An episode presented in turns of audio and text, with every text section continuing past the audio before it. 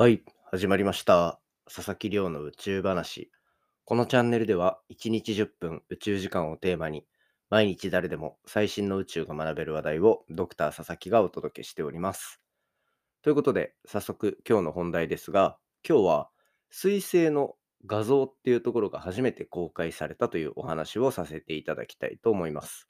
で、これは、まあ、いろんなニュースでもしかしたら見かけた方もいるかもしれませんが現在ヨーロッパと日本両研究機関によって運営されている水星探査ミッションっていうのが進んでるんですね。でこれの名前が結構可愛くて、ベピコロンボっていう、まあ、そんなプロジェクトになってるんですが、これが今、水星の近くにをこう通るタイミングだったので、そこでこう写真の撮影が行われたというところで、なんかこう水星表面の綺麗なこうクレーター、なんか物がぶつかってできたようなへこみみたいなのだったり、そういったのがこう綺麗な画像で取得できてるっていうところで、今回はまあそんなところを紹介していきたいと思っておりますので、ぜひ最後までお付き合いいただけたら嬉しいです。よろしくお願いいたします。ということですね、まあ、本題に入る前に毎日恒例の近況報告入ろうと思ってるんですが、すいません、今日ちょっともしかしたら冒頭から声が低いように聞こえるかもしれませんが、若干喉の調子が悪くてですね、まあなんか喉シュッシュみたいなのやってたりするんですけど、そういうのをやって、まあなんとか喋れてるので大丈夫かなと思いつつも、ちょっとだけお聞き苦しい点があったら申し訳ないなと思ってる次第です。で、えっ、と、金曜日、先週の金曜日から金、土、日と、まあ、このポッドキャスト全部ゲスト会っていう感じになってたと思うんですね。金曜日は、まあ、宇宙兄弟とのコラボっていうのが始まった株式会社ワープスペースの、えっと、CSO のヒロに来ていただいて、いろいろ話してもらって。で、えっと、土日っていうのは、まあ、聞いていただいた方はわかるかと思うんですが、まあ、コメディ系のチャンネルから世界変態大全に来ていただいて、もうなんかあの、宇宙を、宇宙についてすごいポップに触れられるような、まあそんなゲスト会っていうのを作ってみたんですね。で、なんかこのポッドキャストの目標みたいなのがあって、そのランキング云々っていう話はまあ別であるとして、その内容としてどういうチャンネルに育てていきたいかみたいなところの2つが結構ギュッと詰まった3日間だと僕は思ってるんですよ。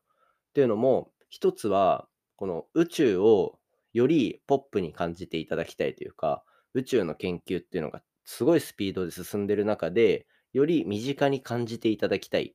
ていうところで、まあ、この配信ずっと続けてるんですよね。で、そうなった時に、やっぱり僕が毎日最新の研究ばっかり話していると、どうしてもなんか堅苦しく聞こえてしまう部分っていうのも絶対あるんだろうなと思っていて、そこはこうちょっとずつ修正しながらも、やっぱり他にゲストを呼んで、それこそコメディーチャンネルの方なんて、結構放送自体をこう楽しく盛り上げてくれるみたいなところがあるので、そういったところで、あの、今までちょっと小難しく聞こえてたのも、もうちょっとこう、砕けた目線で見てもいいんだっていうところを認識してもらえるのにはすごい最適なのかなと。あとやっぱコメディ系のところを聞いてる人にも、ゲストを呼んだことによってこう来てもらって、それのきっかけで宇宙にちょっと興味もら持ってもらってとか、そんな感じのができたらいいなと思ってたので、なんかこう土日のは今までのコラボよりもさらに崩れた感じで見せれたのは僕はすごい良かったかなと思ってます。で、金曜日、これは、えっと、ワープスペースっていう宇宙ベンチャーが、からこうゲストを呼んで、会社でこんなこと発表しましたみたいな話したと思うんですけど、あれも僕の中での一つ希望というか将来の目標であって、この番組自体がこう PR の場、天文学の研究だったり、宇宙ベンチャーないしは宇宙系の企業のこんな取り組みをやってますっていうのの PR の場になったらすごいいいなと思ってるんですよ。これはなんか物を売るための宣伝っていうよりは、こう日本国内の宇宙の動きってこういう風になってるっていう最新の情報をこう生の声で聞ける。会社のその実際に中で動いてる人が今回のプレスってこういう話だったんですよねっていうのを生の声で説明してくれる場っていうのがあってもいいんじゃないかなと。で、それだとやっぱなんか動画にするとかっていうよりは、敷居も低く、結構いろんな方に話していただけるんじゃないかなと思っているので、まあそこら辺も、こう、最終的な目標というか、日本国内の宇宙き宇宙産業とか天文学っていうところを盛り上げる一助になれればいいかなというところで、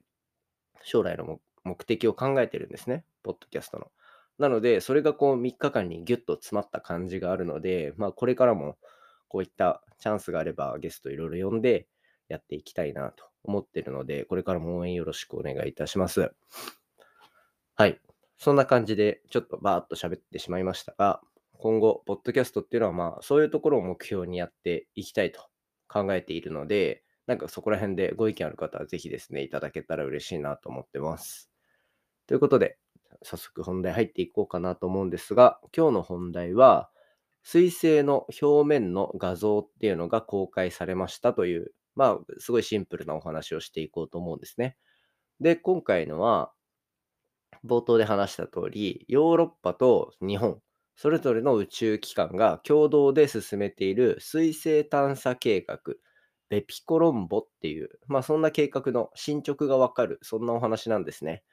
で、今回のは、探今回この今水星探査機なんですよ。このベピコロンボっていうのは。なので、こう太陽から一番近い惑星ですよね。太陽系の惑星って、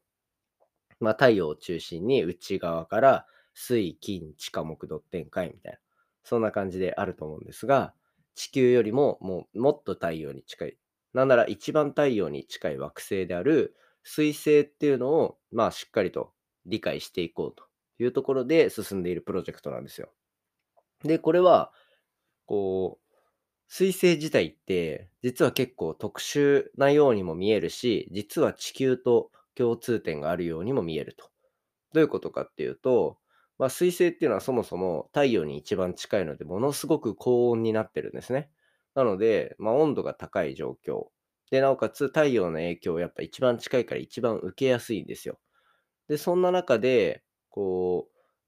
一番注目されてるのは、その星自体が磁石としてどういう性能を持っているかっていう話ですね。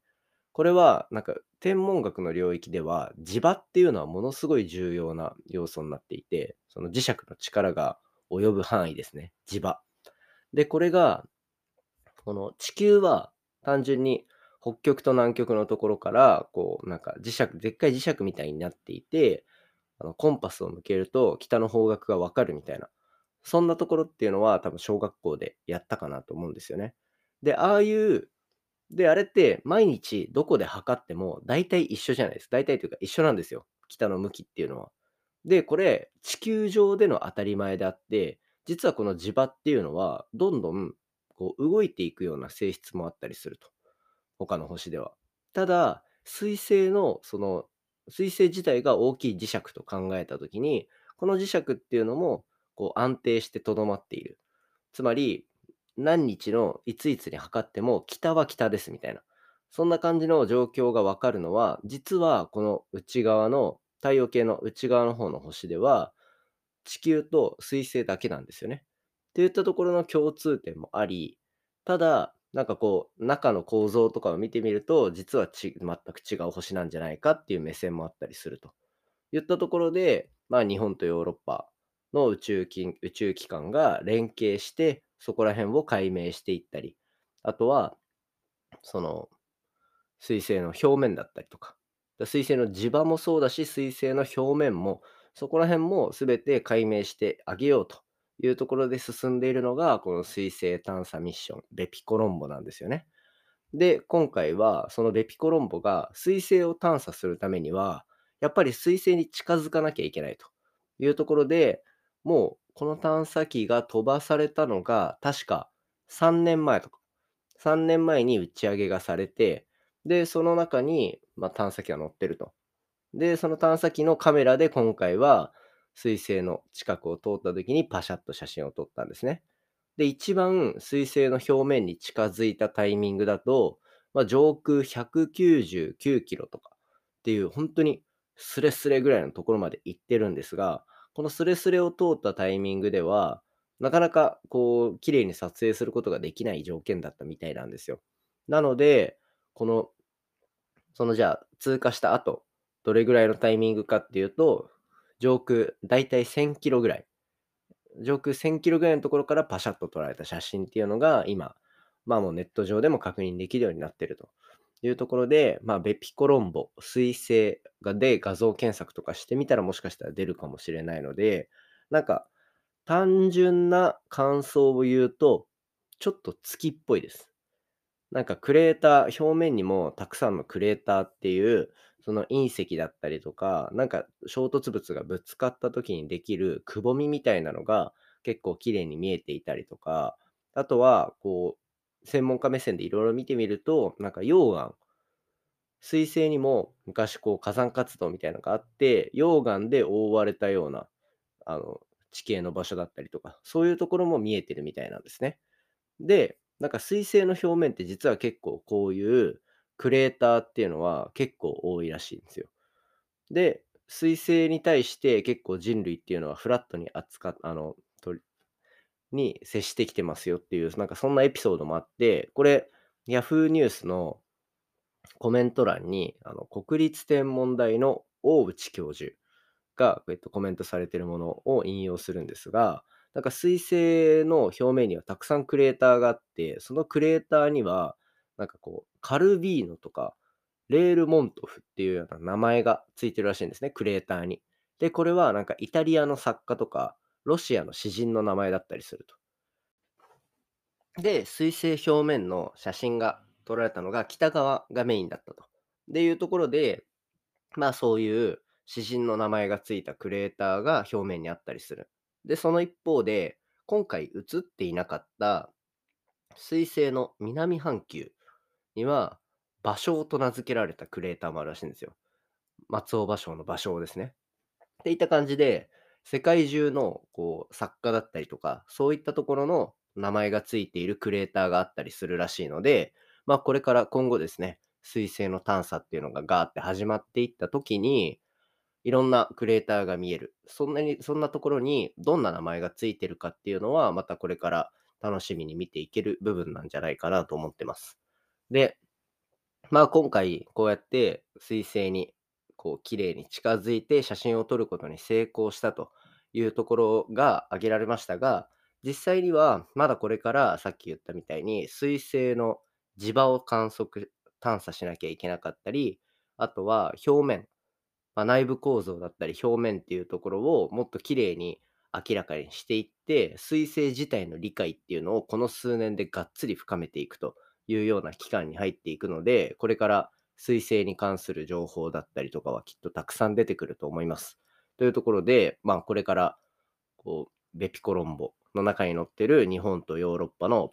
こう計画についてはいろいろ紹介していこうと思ってますので、これから水星の情報をお楽しみにしていただけたらなと思っております。ということで、今回は